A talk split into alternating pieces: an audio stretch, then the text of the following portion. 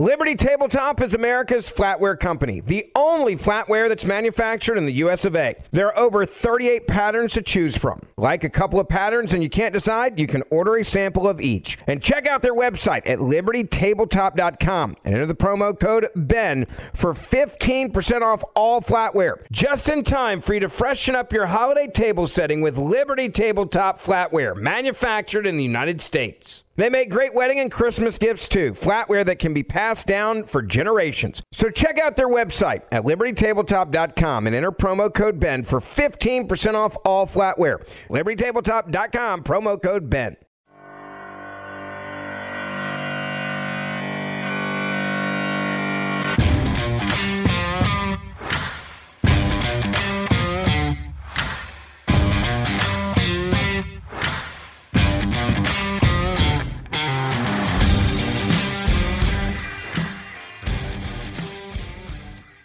Welcome to Political Pursuits, the podcast.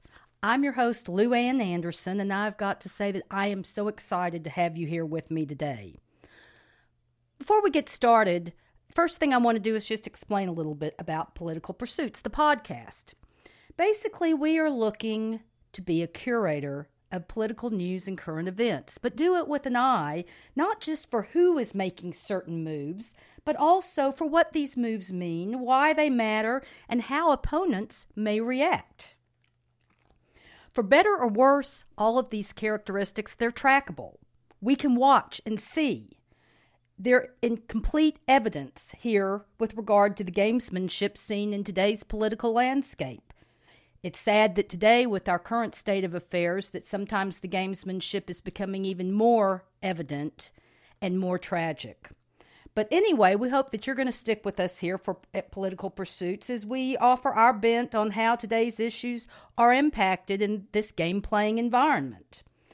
I also just along the way want to say that this has kind of been a crazy journey, me even getting into these types of endeavors going back 15 or so years ago when I was working with the Lynn Woolley Show, Logic Nation.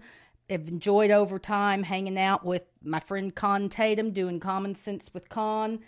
One of the greatest advantages, benefits of doing this has been getting to know so many great people along the way. Folks like you who are listening to this today. We're people who share concerns for what's happening in our country, in the world. But at the same time, we also share aspirations for this nation, for our state. We want conditions that will allow us, our families, our fellow citizens to thrive and prosper.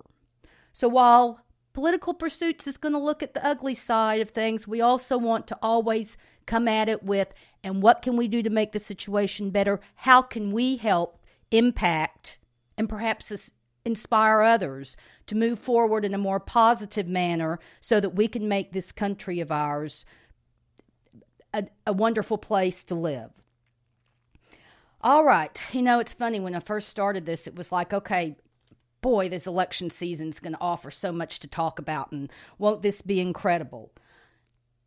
That all changed a few weeks ago, and now this virus is definitely the thing that is front and center, and it should be, it needs to be. As of today, worldwide, we have 340,000 confirmed cases, nearly 15,000 deaths. That's per Johns Hopkins University. In the U.S., we are now up over 35,000, 35,224 cases with 444 deaths.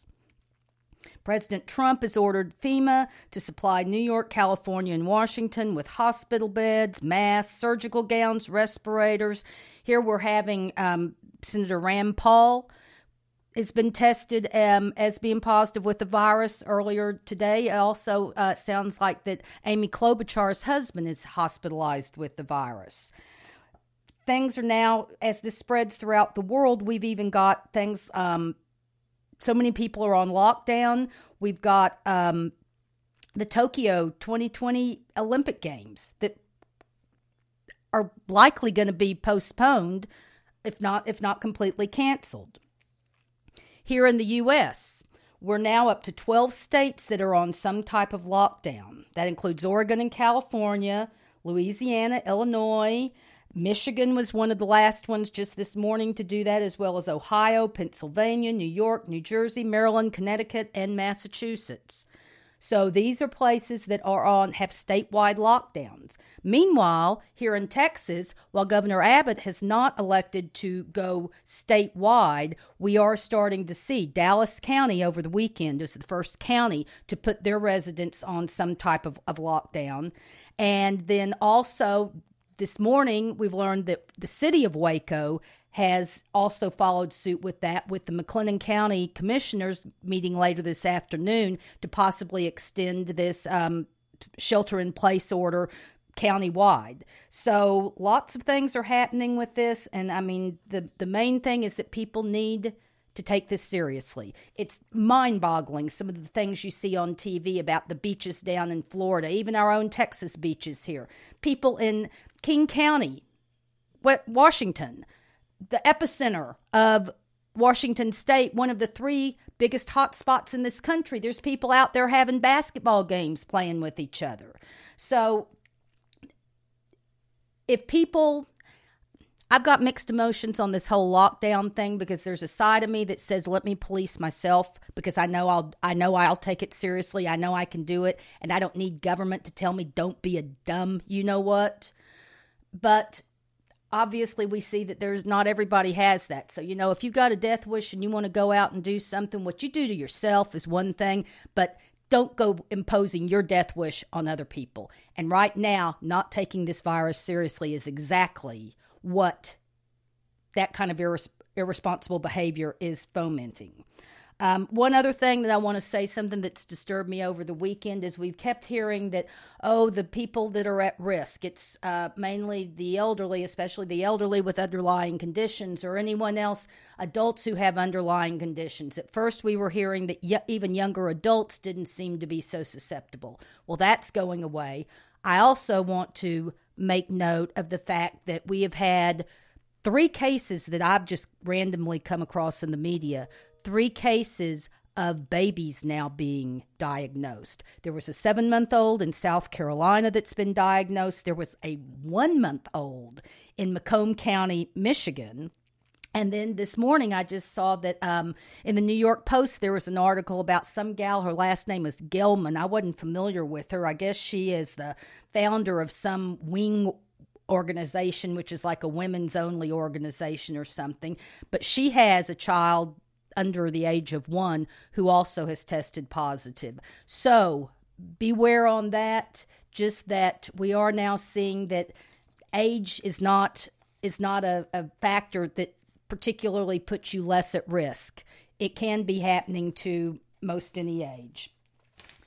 Now, we're hearing lots and lots of stories, uh, disturbing things about how, especially like in New York, which is considered the epicenter here in the U.S., that they're having shortages of materials. And we certainly hope that that's going to be rectified here soon.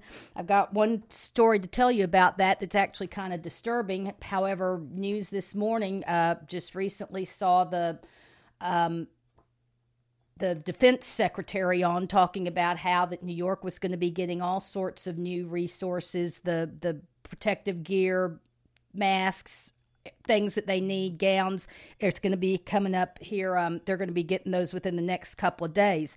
But something else, too, that has been kind of exciting is that New York is getting ready to start drug, tile, drug trials. President Trump is sending hydrochloroquine and azithromycin to New York City so that they can start treating people. Now, if you'll remember, these are the, the uh, drugs that have been used to treat malaria in the past. But it's been found there was a, a, University of Utah has had some researchers working on this along with a number of other people over the world, and um, they're saying that they have seen some some evidence that these two drugs administered together actually can help to treat the COVID virus.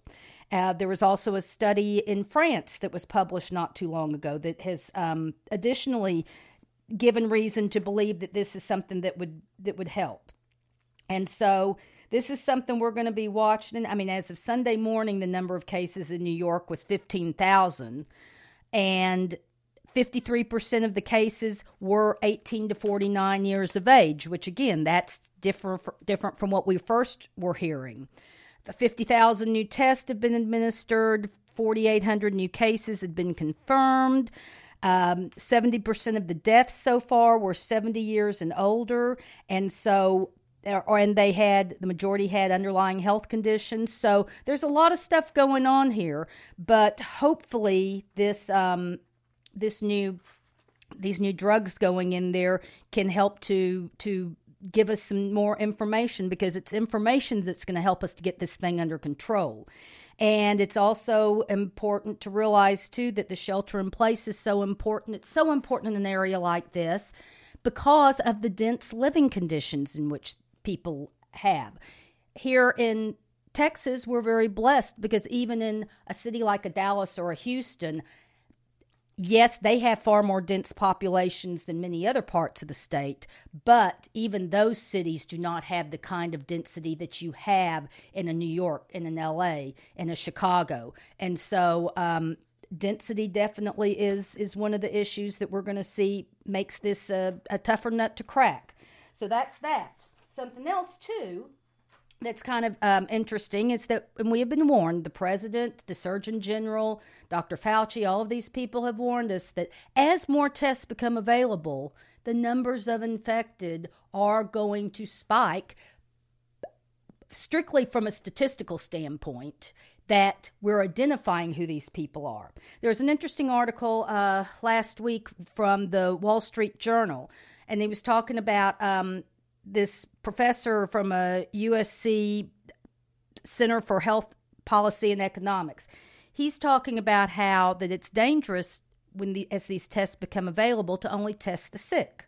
That random sampling is essential to learn the truth about the virus spread and its deadliness. All of these tests are becoming available, but they have been saying that uh, to a large degree the testing was going to be limited to people who believe they are infected we don't want everybody taking this test, the president said. It's totally unnecessary. And what this professor argues is, that that would make perfect sense if there were a cure. But without one, the strategy won't curtail either the epidemic or the anxiety associated with it. We'll continue to bleed billions of dollars in economic costs from the normal from the disruption of our normal lives. Testing Mr. Sood says, has uh, two different purposes apart from diagnosing individual cases. The first is to obtain accurate information on the virus's infectivity and mortality rates. If the true rates for the coronavirus are similar to those of the flu, then it really isn't necessary to shut down the global economy and lose trillions of dollars. But if they're much higher, then these drastic measures are imperative. So that's one of the things that hopefully we're going to be learning. Um, that and he says that the way to learn the truth is to test a random sample of population in major cities with an outbreak. Random testing better reveals the true mortality rate and also how many people have the virus, an important factor in determining its infectivity. The second pur- purpose of testing is to avert spread by isolating those who are infected. In this regard, it's unclear that relying exclusively on people who are volunteering for the tests makes sense because you got to figure that these are generally going to be the people who are already exhibiting symptoms and they're listening to the public health messages to isolate themselves at home. A study of flu vaccine strategies show that self-selection doesn't get at the highest risk populations. So these are people that are mindful of it. But there's a whole nother segment of the population that's engaging in high risk activity and they're not that's the point. They're not engaged. They're out there maybe they've self isolated at home, but very well they may not have. And so, what you want to do is go to combine these drive through tests with targeted testing of high risk populations to try to catch people who are unwittingly spreading the virus.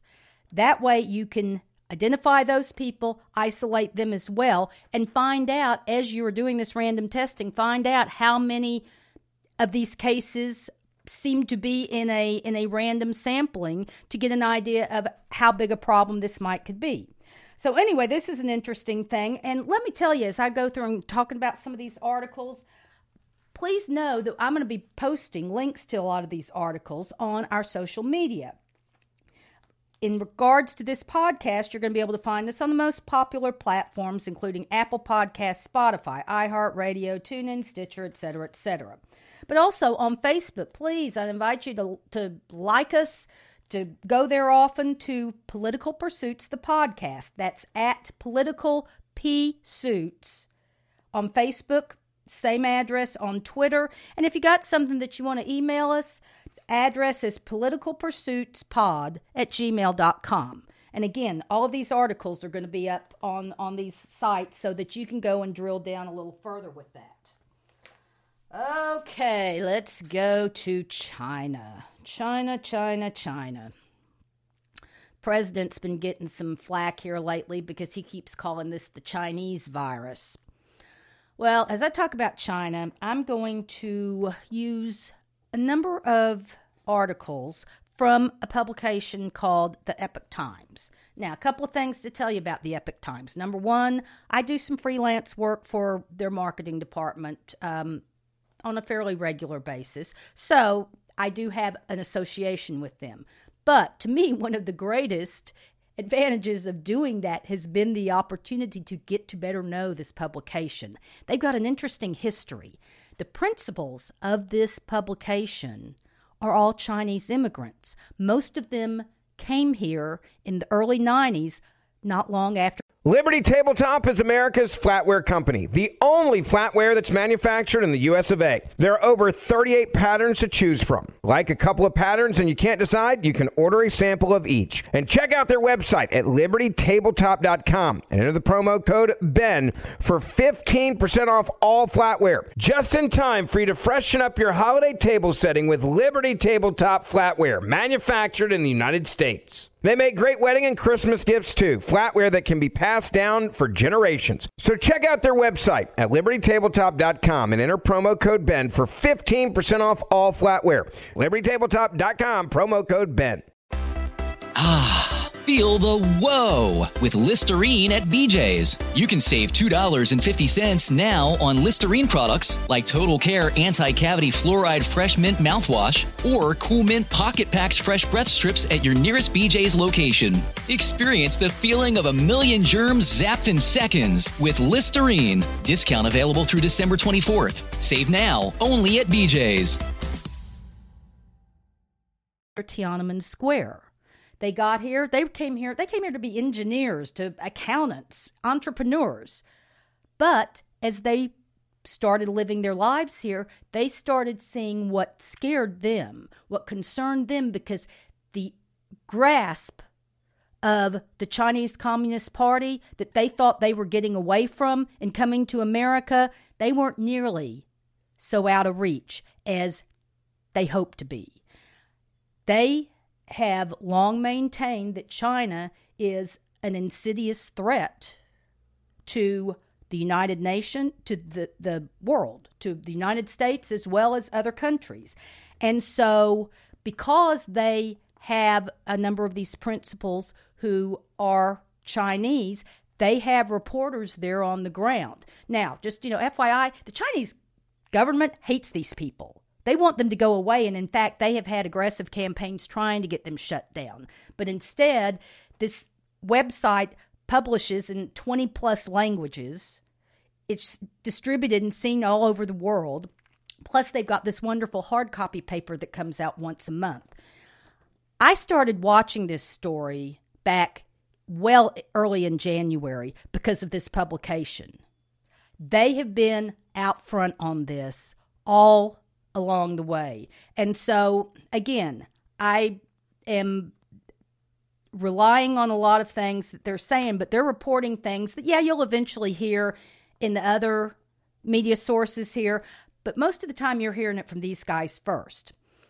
And one of the things is that they were some of the first ones to say that Beijing's claim of no new infections absolutely contradicts the reality that they're hearing on the ground. That they are hearing that um, that like in Wuhan, one of the 46 designated facilities to treat the COVID 19, there are people lining up even now in front of that what they're called they call a fever clinic. That there's there they've got pictures that have been sent in. That, you know you have 30 or more people waiting in line keeping a safe distance from each other. There's a hospital security guard there dressed in the protective suit and wearing the N95 mask and those waiting in line have masks some of them are dressed in surgical gowns or plastic raincoats which is what was worn by a lot of people during the initial outbreak as people sought to protect themselves just with anything that that might possibly help and you're having reports from people who um, that they have problems. Some of them may be symptoms of the virus. Others uh, could be other symptoms, but they're not even allowing people to come in and diagnose diagnose potentially unrelated illnesses or conditions because the facilities are full of virus people. And even now, there are videos of new makeshift hospitals that are still being set up. There's one that's within a stadium in suburban Wuhan. And it's just, there's also a lot of, of facilities set up in universities.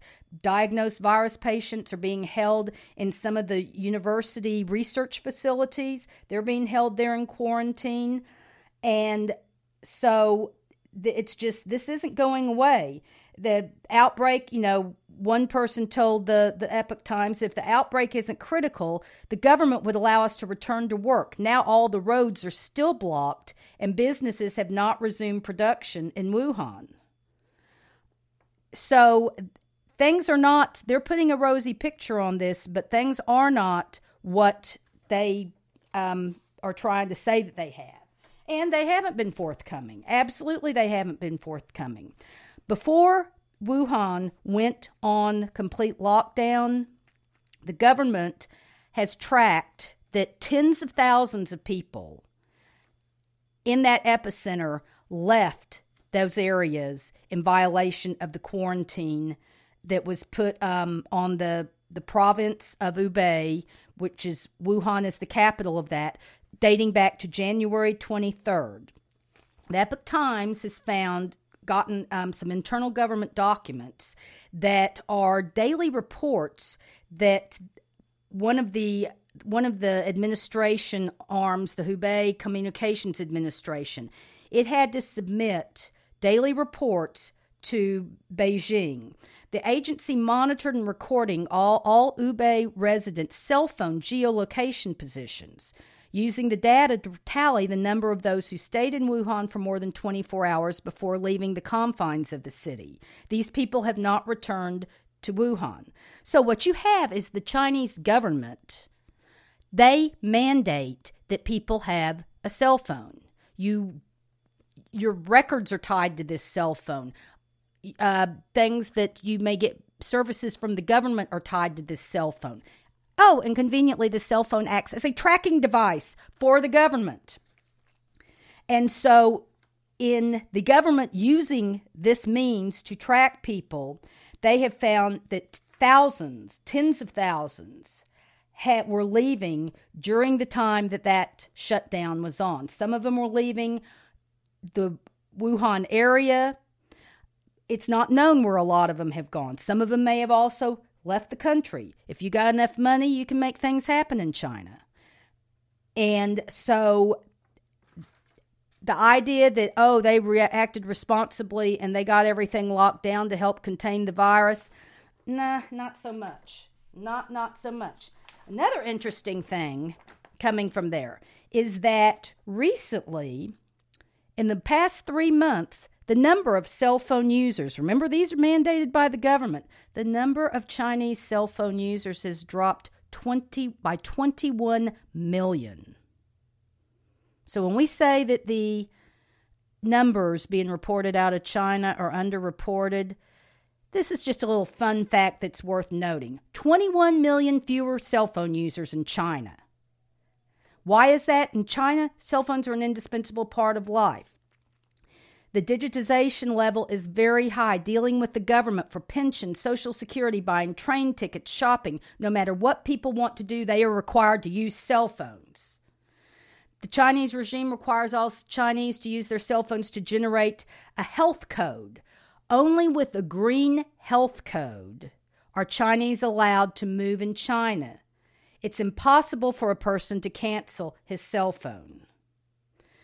China introduced mandatory facial scans on December 1st, 2019, to confirm the identity of the person who registered the phone. As early as September 1st, 2010, China required all cell phone users to register phones with their real identification by which the state can control people's search people's speech via its large-scale monitoring system. So the idea that the government is so embedded with the three major cell phone companies in China, and that now all of a sudden these numbers are going down, and each of these three companies have all seen decreases. And so this is very, very, very concerning that 21 fewer cell phone users, well, even if what? It was 5% of that. You're still talking about a number that is far greater than what the Chinese government has reported as their death rates due to this virus. Incidentally, the Epoch Times refers to this, you know, the president's got, you know, racist, xenophobe because he's called it the, the Chinese virus. The Epoch Times calls it the Chinese Communist Party virus.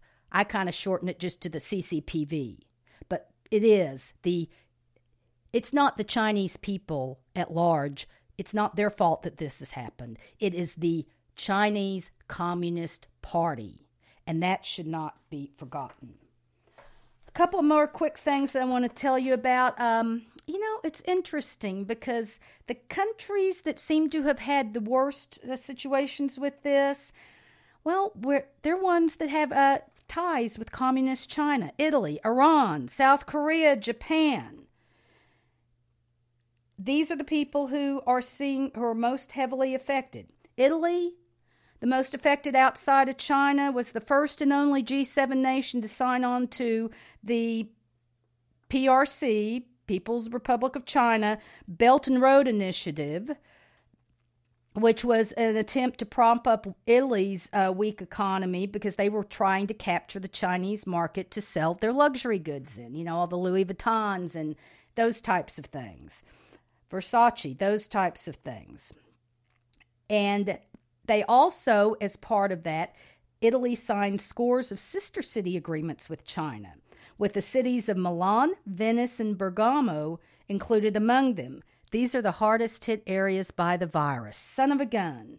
And let's remember that in January, early February, these areas also have large numbers of Chinese um, immigrants living there.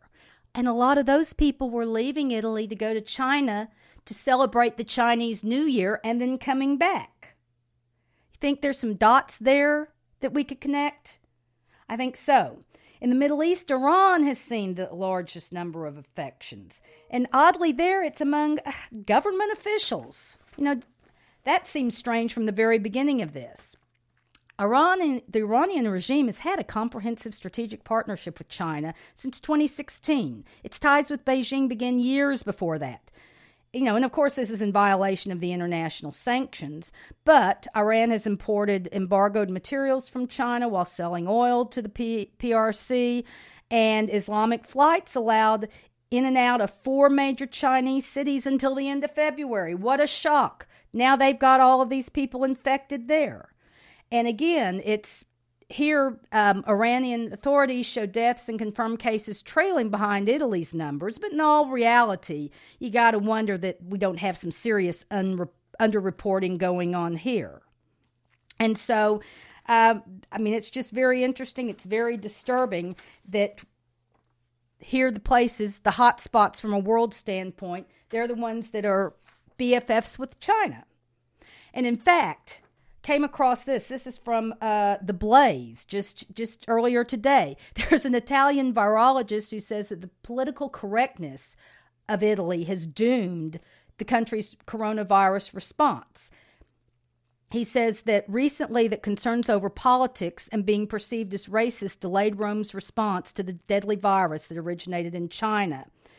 He said he told CNN this is CNN reporting the Italian government failed by refusing to impose a wider and stricter lockdown earlier on, instead of the initial restrictions that focused on 11 areas Rome placed in a red zone. He believes that the politics delayed the government's reaction, which uh, he decried as lazy in the beginning, and said there were too many, too many politics in Italy, too much game playing, no doubt. How bad it got is that um, Florence, the mayor of Florence, because he was so preoccupied with the perception of racism, he launched a Hug a Chinese Day shortly after our president and Italian Minister Conte announced travel restrictions on China. We follow the directions of the health authorities and we use caution, but no psychological terrorism, Mayor Dario Nardella said in a tweet announcing the initiative, while blasting those he said could not wait to use this excuse to hate and insult. Incidentally, Beijing welcomed Florence's Hug a Chinese Day project and they promoted it through Communist Party mouthpieces. As of Saturday, over 53,578 Italians have tested po- positive for the CCPV, the Communist Party, Chinese Communist Party virus. Something else, too, if all of this isn't disconcerting enough, Secretary of State Mike Pompeo is warning that a similar situations could unfold if we don't get to the bottom of this. He says we have got to find out what the Chinese Communist Party did with regard to covering up the whole situation the situation that now has the entire world in some crazy throes. And one last thing before we go to break here there's another country that really is on the brink of having a serious problem. And this one, Texans. If you live in Texas, New Mexico, Arizona, California, heads up. Mexico is dangerously unprepared for this inevitable virus outbreak. As much of the world goes into various stages of lockdown because of Wuhan, Mexico is in denial. This is from the Federalist, John Daniel Davidson over there. The government's response thus far has been to downplay the risk and carry on life as normal. Mexico officialdom has taken almost no steps to contain the virus or prepare for an outbreak, despite a warning last week from the deputy health minister that a widespread outbreak is inevitable and that community transmission could begin there in a matter of weeks. As of March 14th, there were 41 confirmed cases. I looked it up. As of March 22nd, they're at 251. Ask City of New York how quickly those numbers can rise. And so, anyway, uh, Manuel Obrador is not doing anything. He has imposed no international restrictions you know, they are having to respond now that thankfully President Trump is putting the same shutdown on that border, except for essential uh, commerce. That um, that's happening. So what can they do? But meanwhile, they've had oh, a couple weeks ago they had a big Latino music festival in Mexico City. It was headlined by Guns N' Roses, and it drew more than hundred thousand people over two days. The soccer league has refused to cancel matches. It is business as usual there. And testing is virtually non existent. You also have along the border, you have these sprawling migrant camps housing thousands of people. On the south side of the Rio Grande, they're down across from places like um, Matamoros and um, right across from Brownsville, Texas. There's even uh, there's even volunteer groups that go and take food there. Liberty Tabletop is America's flatware company, the only flatware that's manufactured in the US of A. There are over 38 patterns to choose from. Like a couple of patterns and you can't decide, you can order a sample of each. And check out their website at libertytabletop.com and enter the promo code BEN for 15% off all flatware. Just in time for you to freshen up your holiday table setting with Liberty Tabletop flatware, manufactured in the United States. They make great wedding and Christmas gifts too, flatware that can be passed down for generations. So check out their website at libertytabletop.com and enter promo code BEN for 15% off all flatware. libertytabletop.com, promo code BEN. Feel the whoa with Listerine at BJ's. You can save $2.50 now on Listerine products like Total Care Anti Cavity Fluoride Fresh Mint Mouthwash or Cool Mint Pocket Packs Fresh Breath Strips at your nearest BJ's location. Experience the feeling of a million germs zapped in seconds with Listerine. Discount available through December 24th. Save now only at BJ's and they have now some of them are even suspending their people going in because they are concerned about the virus uh, virus issues. And one last thing too, Judicial Watch. They're tracking as of a couple weeks ago one of those illegal immigrant caravans that's heading north from Central America. They're making their way. They're making their way. They left the uh, northern Honduran city of San Pedro Sula, making its way to Guatemala en route to southern Mexico, with the final destination being the U.S. As these people travel through these countries and this virus continues, the numbers of cases continue to grow. This is going to put a whole new level of threat with regard to attempts to illegally enter our country. With that, I think we're going to take a break. I've kind of droned on long enough here, but there's a lot to catch up on. So please stand by. Remember November 2020? What was it, three weeks ago? That was like the hottest story we had to talk about the presidential election. Well, what happened to that? We'll talk about that when we come back. This is Lou Ann Anderson with Political Pursuits. Please stand by, and we'll pick it up on the other side of the break.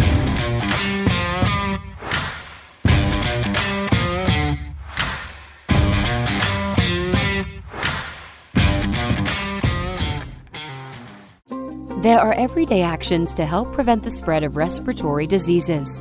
Wash your hands. Avoid close contact with people who are sick. Avoid touching your eyes, nose, and mouth.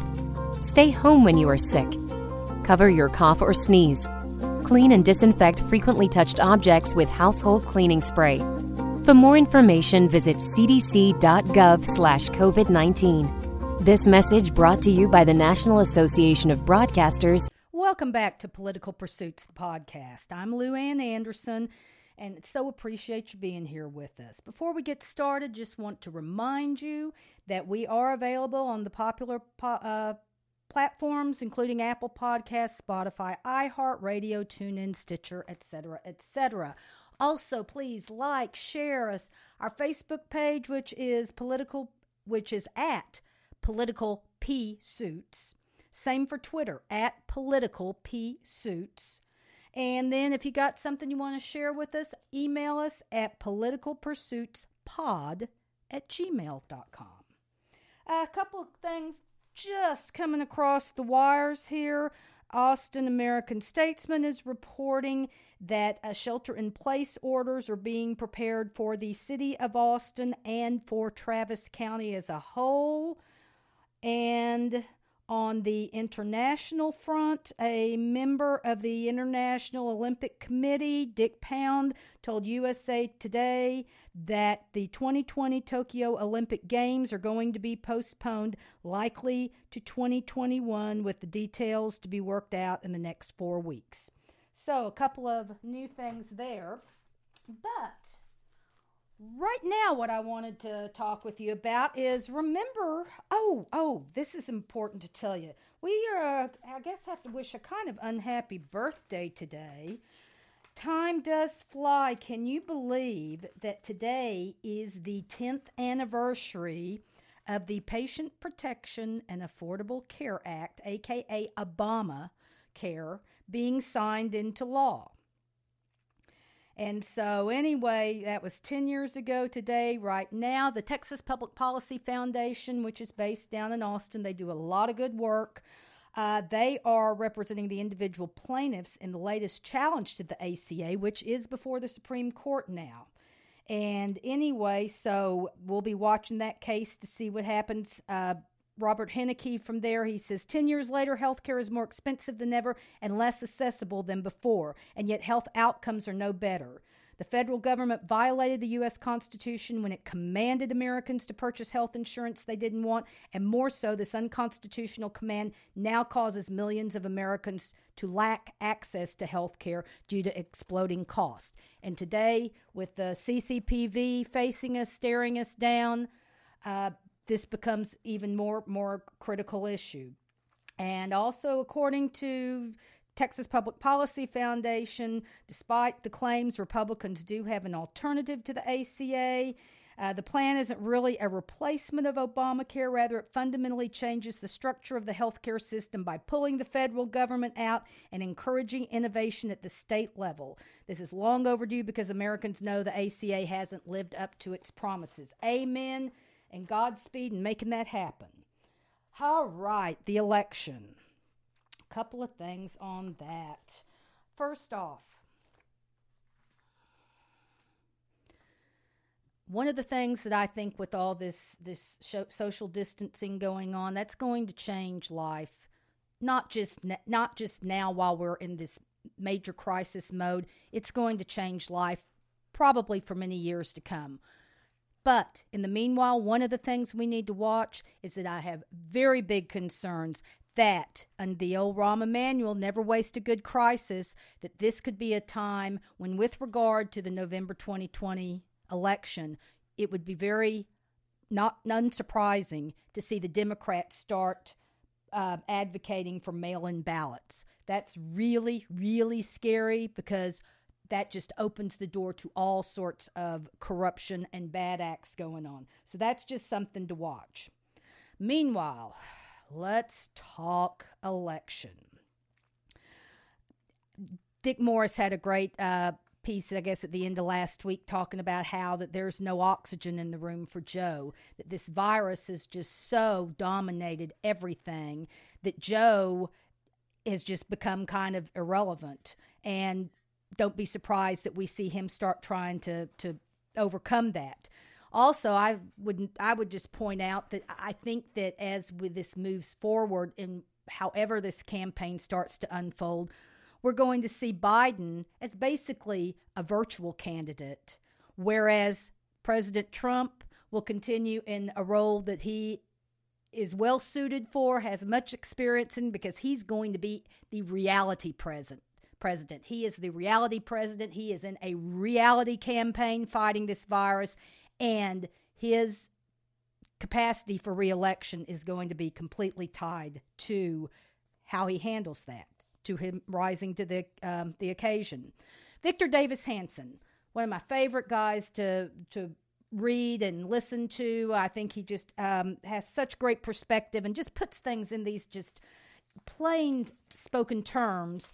And um, anyway, he has a piece here recently in, where was that? Uh, Town Hall. And he's talking about Joe Biden and just the, the rise and fall of Joe and how that as this went on, everybody was counting Joe out. And then all of a sudden, Joe's fortune started changing. Not because Joe got smarter, not because Joe quit making gaffes, not because Joe did anything better. It was because the political landscape, landscape changed. All of the all of his rivals dropped out. Bloomberg crashed and burned. He had uh, strategic geographical advantages with the southern and western primaries that Bernie was not able to to do so well in. So, again, the things that changed were the circumstances, not the candidate himself. And so, Victor Davis Hanson, he says that um, he thinks that Biden's going to have a threefold st- status going or strategy going forward. First of all, he's going to copy the Bloomberg playbook to avoid campaign appearances as much as possible, instead relying on ads I I would add well produced, slick ads, endorsements, and the occasional short teleprompter aided speech. Biden will also name administration officials in advance and use a dozen or so of them as surrogates and anti Trump attack dogs on the campaign trail. The subtext will be that the abstract idea of Biden is preferable to the concrete reality of hearing him speak or seeing him in action. Again, the virtual candidate versus the reality president. Second, Biden's running mate, with a wink and a nod, will be sold as the likely future president sooner than later. Diversity candidates who did not run effective campaigns and dropped out of the race now have a chance to be revived as Biden's running mate with a real shot to be president or at least to have more, a more influential role than past vice presidents. Such a running mate could help Biden win over the base, and he or she could solve the Democratic Party's embarrassing dilemma of damning white privilege while ending up with two elderly white men as finalists in the, for the nomination. So this is going to bring Klobuchar, Kamala, uh, even Warren, Stacey Abrams, or he might pluck some other governor. Uh, what's her name? Whitmer, Gretchen Whitmer from Michigan comes to mind. Of course, I'm sure Mayor Pete in his dreams will think he's on the short list. Beto, gag. And um, even Julian Castro may resurrect some faint aspirations, anyway, for being on that VP list. And the third strategy of Biden is just that no one knows the tra- trajectory of the virus, but the economic damage it is inflicting on the economy is already considerable. Democratic strategists are demagoguing in it in a way that seems analogous to the freak storm Katrina, which wrecked the second term of George W. Bush, or the 2008 financial melt- meltdown, which ruined the Republican brand and with it the candidacy of John McCain. So, in 2020, we will be hearing a lot from candidate Biden, but less likely will we be seeing him in person, speaking to, or mixing with crowds. His running mate will be advertised as the future of the Democratic Party with the subtext of soon becoming president. That's going to be Joe's hope for taking the White House we don't wish him success on that. All right, something else too. Um, this just was announced earlier um, earlier in the day. Biden's going to start holding shadow briefings on the coronavirus to contrast the tr- president. And um, yeah, he's saying that he gave a preview of what's to come in a conference call with reporters uh, this past Friday, where he listed a litany of false and misleading statements from Trump, who has been holding regular White House press conferences concerning coronavirus preparedness and response that have been broadcast live on all major networks. This is Politico reporting. And he's saying, you know, the President Trump stops stop saying false things, will you? People are worried that they're really frightened when these things don't come through. He just exacerbates their concern. Stop st- stop saying false things you think make you sound like a hero and start putting the full weight of the federal government behind finding fast, safe, and effective treatments. So, um, certainly there were people on the right who came out and were saying that this is nothing but, you know, an attempt to sow division, completely unhelpful. He isn't privy to any of the information the government has. He uh, doesn't have to be accountable for anything he says he would hypothetically do. This is just heckling from the sidelines in a time of true crisis, writer James Hasson said. Um, conservative commentator Stephen Miller asked, Really? Which health experts from the CDC will be appearing with him? And so, anyway, the Trump campaign called the Biden's politi- politicization of this, just shameful. And in his rush to politicize the pandemic, Biden is recklessly spreading false information and sowing fear. So that is um, very unhelpful, extremely unhelpful. I think they're completely right on that. And uh, another another author that I, I think a lot of, Roger Simon. You may know him from PJ Media. He was one of the co-founders of that. Uh, he had a, a, piece out recently saying Biden is absolutely the wrong person to deal with China. He's got an interesting take. Understand, Simon is a Hollywood guy. He's he's like an Academy Award uh, nominated screenwriter, and he is based out there on the on the West Coast in the L.A. area. And so he's talking about Biden, though that it's it's unlikely that the major global conflict of our time and for the foreseeable future is going to be communist China and the United States, and that Joe Biden is the last man who should be dealing with this. Okay, certainly we all know the stuff about Hunter Biden and getting the 1.5 billion dollars and the um, to go into his his investment fund and the in, you know things like that. But Simon bases a lot of his stuff on intellectual property, which he says is at the heart of opposing worldviews of China and the West. He says that Intellectual property is at the heart of every aspect of the modern world, from Hollywood movies to the contents of a Huawei cell phone. In a sense, intellectual property is everything. After the pandemic dies down, this will be, if anything, more true. And that Biden has a questionable relationship to intellectual property and the law for a simple reason he's a plagiarist, not once, but several times he goes through and talks about how you know he first was was busted for plagiarizing when he was in law school. And in law school is where he was. And um, at syracuse university college of law where he graduated in the lower 20% of his class. And in this case it wasn't even like oh he just kind of lifted a sentence or so. He copied pages verbatim and he said his professors were shocked, having never seen anything of the sort before in their law school. And so, in order to not be tossed out of the school, young Joe wrote a pleading letter to the dean promising he'd never do it again. And guess what? He lied. Campaigning for president in 1988, he uh, picked up language and actions of the British Labour Party uh, MP Neil Kinnock, who was then running against Margaret Thatcher. And it goes on where he uh, mimicked entire portions of Kinnock's speech during an event at the Iowa State Fair. And he even like picked up some mannerisms.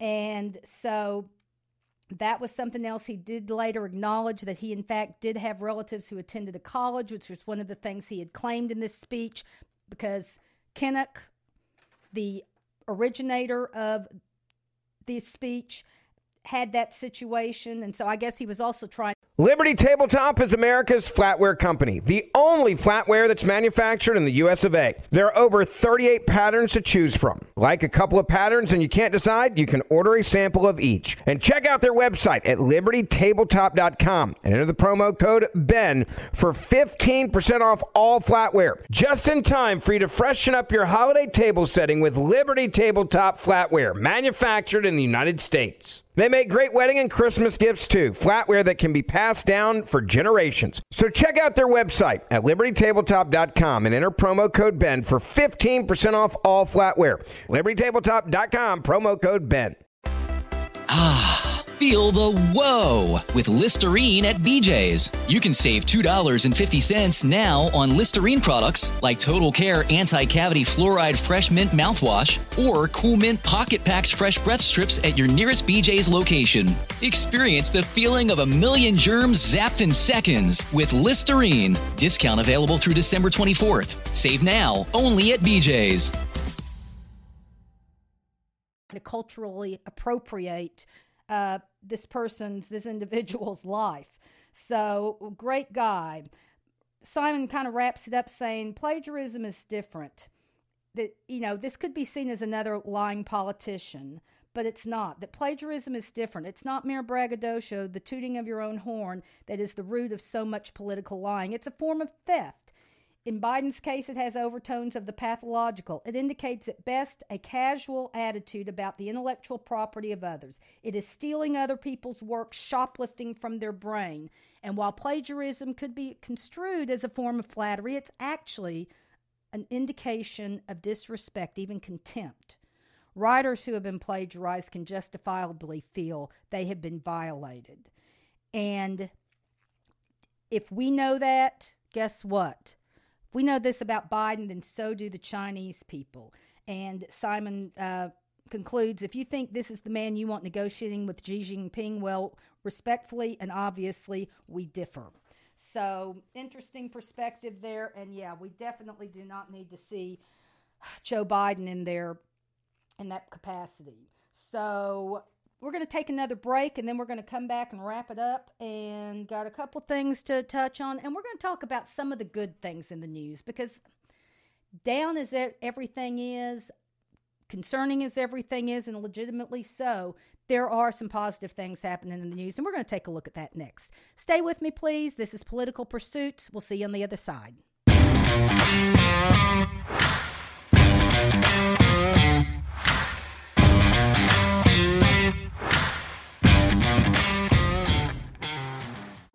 There are everyday actions to help prevent the spread of respiratory diseases.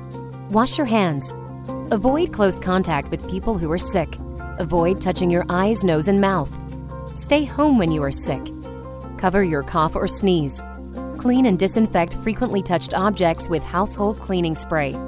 For more information, visit cdc.gov/covid19. This message brought to you by the National Association of Broadcasters Welcome back to Political Pursuits, the podcast. As we wind down today's show, just a couple more things I wanted to run through with you. Meanwhile, do remember that we are available on the popular platforms, including Apple Podcasts, Spotify, iHeartRadio, TuneIn, Stitcher. We're at Facebook and Twitter under at Political Pursuits. And you can email us politicalpursuitspod at gmail.com. Okay, couple of for all the negativity, we, there are some good things happening in the world. The American people, in many, many respects, are rising to the occasion. And even for as deeply divided as we've been over the last years, it's nice to see that perhaps people are start are they're watching, they're paying attention, and even starting to reevaluate some of the views on this administration. For example, last month, the Harris poll had the president's approval rating at 46%. A new Harris poll that just came out at the end of last week now finds his approval rating at 53%. On the question of how Trump is handling the coronavirus emergency, 56% of Americans give the president a positive rating. Those saying they trust information from the White House is up to 61%. An ABC News poll finds similar results showing that 55% of Americans approve of Trump's handling of the virus crisis. So that's something that's that's turning and that people are starting to even though a lot of the media, CNN, we won't MSNBC, New York Times, Washington Post are still beating that same old sour we hate Trump drum. I think that there's more of the public that's not buying it like they once were. So that doesn't mean that he still doesn't have a lot of things to do, and there's a lot of challenges that we're facing. The next couple of weeks probably are going to get worse in ways with some of these numbers than better, but it also does seem that we're on the cusp of being able to, to put some of this equipment, get some of these test kits, get some of these drugs out into the public in the hotspot areas, especially where they need it. If we can mitigate the virus on the other side where it's not so bad and we want to keep it that way, then maybe we'll meet in the middle at a point in a few weeks and see that all of our efforts have come together to at least get this under some degree of control. And speaking of that, it's not just government who has for all intents and purposes, appears to be working 25 hours a day on this. There's a lot of stuff happening within the private sector, and God love the people in the companies that are doing some of these things. One of the most unsuspecting people that I would never have dreamed I would have these glowing remarks about is Mark Cuban. I remember Mark Cuban when he came on my radar, probably back in the mid 90s. I still lived in Dallas, and he was the brash kid that had just sold some tech company he had for, you know, a billion dollars and some change, which in 1995, 96, something like that, a billion dollars was a whole lot more than it is now. But anyway, he was just, he was kind of obnoxious to tell you the truth. But over the years, he has matured nicely. He is a smart guy. There's never been any doubt about that. But I think he really has just grown very nicely into his role as a business leader and somebody who's worth very much worth listening to. And here he's stepping up. Instead of leaving his hourly employees out to dry while the NBA goes on a, this 30 day hiatus, Cuban, he does own the Dallas Mavericks, remember, he is committed to paying scheduled event staff for the six home games that were supposed to take place. These staffers include the security, police, parking attendants, housekeeping, in arena entertainers, and more. He's paying the people on his staff during those games so that they're not going to be, at least to mitigate some of the damage of this. Now, what he's also doing is he says that we may ask them to go do some volunteer work in exchange. They're not there working, so there are lots of needs. So he's saying that um, he wants to use his goodwill that it can be used to pay for it in their Dallas community. And to top it off, Cuban announced he'd reimburse both Dallas Maverick and Mark Cuban Company employees who purchased breakfast or lunch from locally owned independent restaurants. The idea is to help keep small businesses afloat amid the outbreak. I mean, that's just incredible, absolutely incredible. And in the grand scheme of things, his response is no doubt what we need. Instead of offering simple handouts, he's providing a model for entrepreneurs, for business owners, and yeah, even billionaires to pay it forward. And he also recognizes he's a savvy businessman. We also have to deal with the downstream effects of small businesses that don't have the balance sheets to maybe survive this. These are our customers, our fans, people who buy our tickets, and we want to be good citizens in the community. And he knows that his good faith actions are likely to pay off in terms of building loyalty among his employees, helping ticket sales in the long run. And so this is just a win win situation. Also, recently, he hosted a forum on LinkedIn where he took questions from small business owners from across the country and provided advice on how to weather the storm and avoid layoffs and hourly reductions. In one example of his exchange, he wrote Rather than focusing on how bad it is, focus on how you can use this time to connect with your future customers. This is also a good time to clear up all the little messes every small business has. Everyone has things they wish they could redo. And so, anyway, this was a session that he had there on LinkedIn, but it, the board, the discussion board, was so popular that they have now turned it into a platform where business owners can chat amongst each other, sharing their struggles and their creative solutions. To date, the forum has more than 6,400 comments and 112,000 likes. Every business we know, they can't afford to do, to, you know, follow in the footsteps of, of Cuban's generosity. But at the same time, at least they're they're being given a model of what could be done and them being creative, them being innovative. This is the time when we now all have to give thought to what what skills do we have? What resources do we have that could make a difference?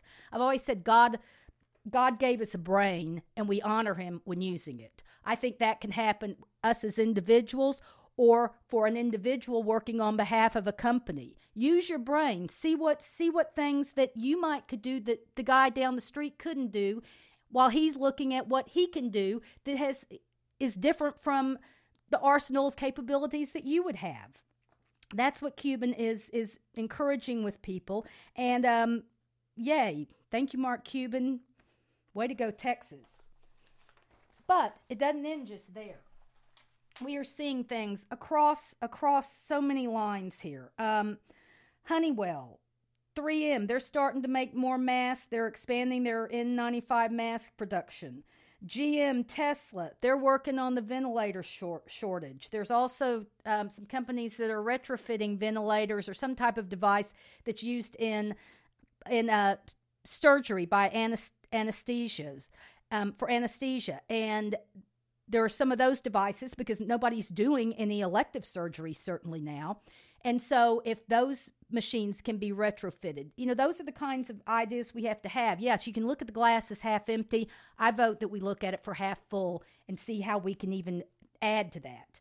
Bayer's donated millions of the um, chloroquine tablets. We've got tech companies, Amazon, Apple, Microsoft. They're stepping up and helping to do things. Google has built this website. Remember, it was announced, the president announced they were going to do that, and then all of a sudden, no, no, no, we're not going to do that. I'm sure those Googlers were all getting their, you know, noses out of joint. But anyway, they have ended up helping to develop this website. Bill Gates, on his own, under the guise of the Bill and Melinda Gates Foundation, they've been working on an at home uh, virus test kit that they're developing, or their foundation is developing. It was going to be made initially um, available there in the Seattle area. Got no problem with that. That's their they're taking care of their neighborhood, their own backyard first. A lot of those people have been employees of theirs for over the years, so I have no problem with that. But the idea was to roll it out there and then it be able to go out nationwide, and I would guess probably even on a worldwide stand um, from a worldwide standpoint. There's a distilleries that have banded together in Tennessee, and they're now making hand sanitizer. You got local companies doing stuff. Drive-in movies are now a big deal. People are going to the drive-in movies. All the the regular theaters are shut down as they need to be, and so drive-in movies are now actually coming into their own their own um, popularity. And I'm sure many of the people there that are going and doing this have never even been to a drive-in movie before. Then. Um, theaters, drive-in theaters that maybe once were just open on the weekends, some of them are now staying open 7 days 7 days a week. Here we go. This is money being giving people an opportunity to put money back into the economy. They get a chance to kind of get their mind off of the craziness of things now. Plus, it's helping other people make a living. So that's wonderful. Restaurants are doing all sorts of, of wonderful things. There was a restaurant down in Miami that was supposed to be opening, having some big grand opening sometime this week, and obviously that's not going to happen. Well, they had all this food on order, so they've been preparing it and have invited all first responders, hospital staff, and people to come and eat on them and enjoy this food and at the same time say thank you to those people. Churches are doing all sorts of stuff. I saw a church, um, I'm not even sure where it was, where they had their Sunday service this um, this past weekend, and the minister was standing up on a roof and they had their band up there and everybody was appropriately distanced and they had mics and everything and then the congregation was coming in their cars in the parking lot they were all distanced appropriately and there was some radio channel that they had set up so that the people could listen through the radio channel to the uh, to the service. And so you're seeing a lot of things like that. Even individuals i've seen individuals in you know their own neighborhoods where they're doing kind of message board type things like Cuban did and helping to connect people within their neighborhoods. They're looking for people who have the capacity to go out and get items for people and deliver them to them. They're looking for people who have the need who really can't get out and doing that. And so, I mean, these are all, whether it's a Fortune 500 company or whether it's an individual, if you're on the receiving end of this, it's very special. It's very important, and um, I think it's I think it's just important that we keep giving giving credit to these types of efforts, and I want to share them with you because we all need to be thinking how can we become one of those people doing those things. So anyway, that's going to be it for today we'll be back later this week, and um, I'm already there's some things I want to talk about later in the week. Uh, one of the big ones is that um, there's going to be some real long term changes in how we as a society function, not just you know from a world standpoint, but also from an American standpoint. And there's some interesting perspective that's already out there about how the changes that are occurring right now as we speak will be seen for many years to come. So we'll talk about that. Also, this past weekend, I saw The Hunt. Remember that? That's the movie that got uh, put on hold a while back because it's uh, the storyline is that you've got liberal elites that are out uh, hunting kind of Trump type people. Well, it's out on streaming, and we saw it this past weekend. So I'll share my thoughts on that with you. Meanwhile, may God look after our country, our world, and may God watch over President Trump. To all of you, stay safe, stay smart, look out for your family, your friends, and your neighbors. Help somebody you don't know. Let's let our human decency shine. And with that, I look forward to seeing you next time here at Political Pursuits. Thanks for joining me today.